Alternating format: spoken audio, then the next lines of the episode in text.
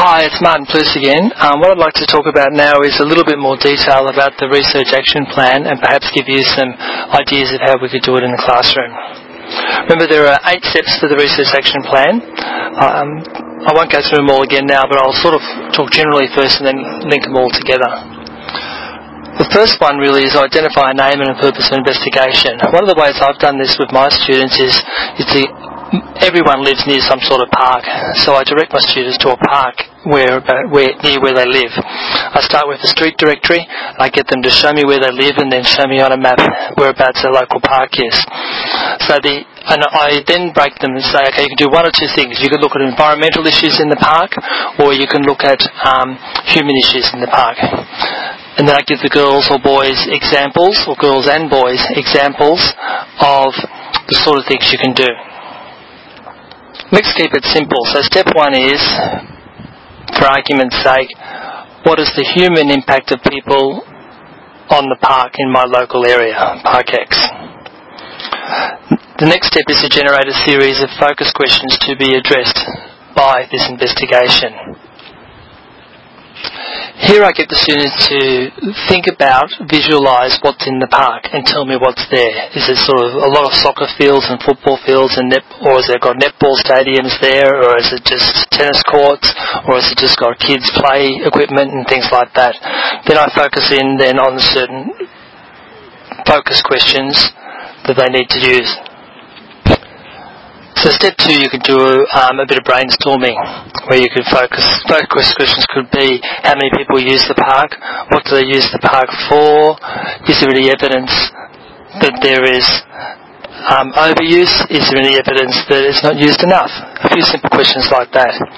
Then step three, what I get them to do is, is, is work out what information can they collect themselves, which is the primary resources, and the other part of it is step three is what secondary data can be collected. I tend to focus mainly on the primary data collection because I think it's better for the students, but you can always get secondary data from the students by going to the local council and things like that.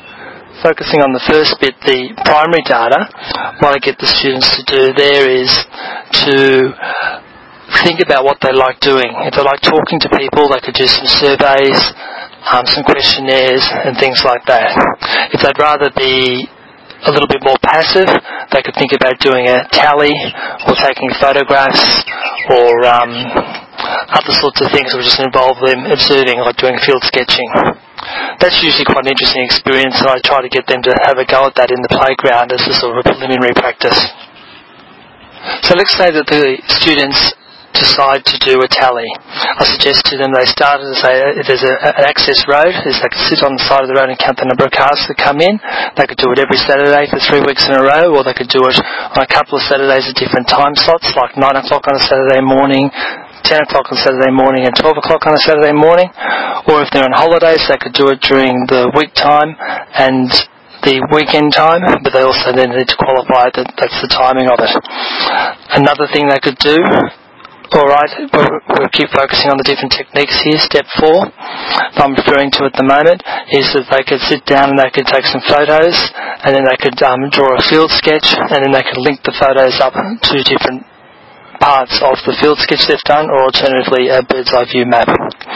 Another technique that I've got them to do in uh, park is to actually go into the park and actually interview some people, always in pairs for safety and security reasons, and or with their parents if they're doing it by themselves, and they might then we go through the whole process later on about you know what sort of questions you should ask. Some of the other things then will come be is there any evidence of of um, impacts, and I often do that just by going around taking photos. But essentially then steps one to four involves them identifying their purpose to see the impacts of humans on the park in the local area. A couple of focus questions, how many people go there, what do they use it for, how often is it used, things like that. Focus on the primary and secondary data aspects of it. Step three, I then focus on the primary and then identify a couple of techniques that they might use like surveys, questionnaires, field sketches, um, tallies or whatever you decide to use.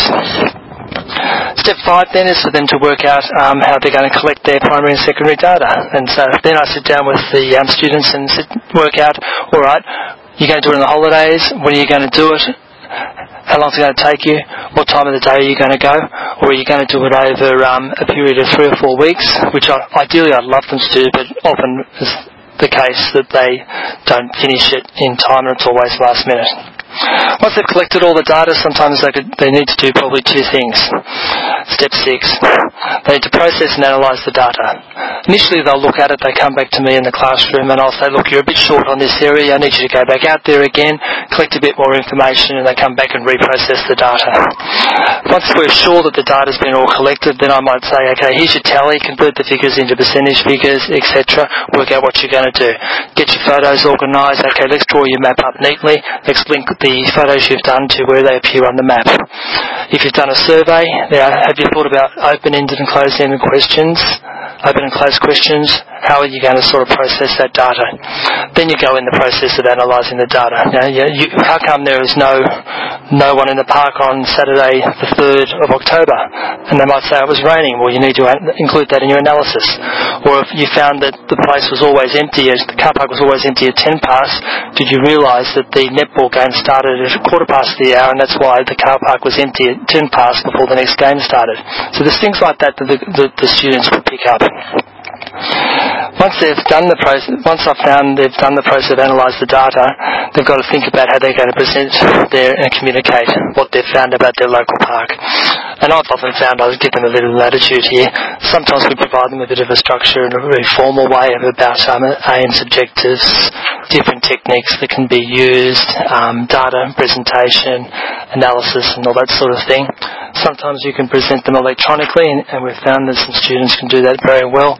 But really, I like that to be, in my case, a sort of a student-directed thing. Then finally, in step eight, is the individual and group action in response to the research findings. The park's great for that. They can go down there and they can say, okay, there wasn't enough play equipment for young kids.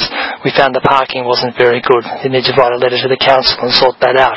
They found there's a lot of graffiti there, and the graffiti was there because they didn't find, they didn't have a skateboard rank for skateboard um, bowl for the um, the boys and girls to play in. And once they put one there, they found they weren't idly, you know, sitting in the park, you know, graffitiing fences and things like that. So there are a lot of things that they could do as an individual or as a group to actually take appropriate action to fix whatever the problems would be with the impacts in the park. That often then becomes a, a catalyst if you're thinking towards a senior geography project for them to do something else from my experience, there seem to be two models. Um, one could be is you let the students pick a topic themselves. Another model is you give them a topic area, you've all got to go to your park. I usually give them a bit of latitude to pick their own topic, but I always start with a preliminary one, doing the park thing, and if someone can prove to me that they, you know, they don't want to do the park, I'll let them do something else, which is really good because it means it's, um, it's grassroots developed, it's self-motivating, it's empowering for the students. And alternatively, if I find some students are having trouble finding, trying to focus, all I do then is say, let's go back to your local park area and try and develop a topic from there. The research action plan is really quite a good unit of work. It can be as complicated or as easy as you like. Once again, I keep the focus on the primary aspect of it, but of course secondary data is important. Um, I hope that's of some use to you, and I might go into a bit more detail a bit later on. Okay, that's all for now. Bye for now.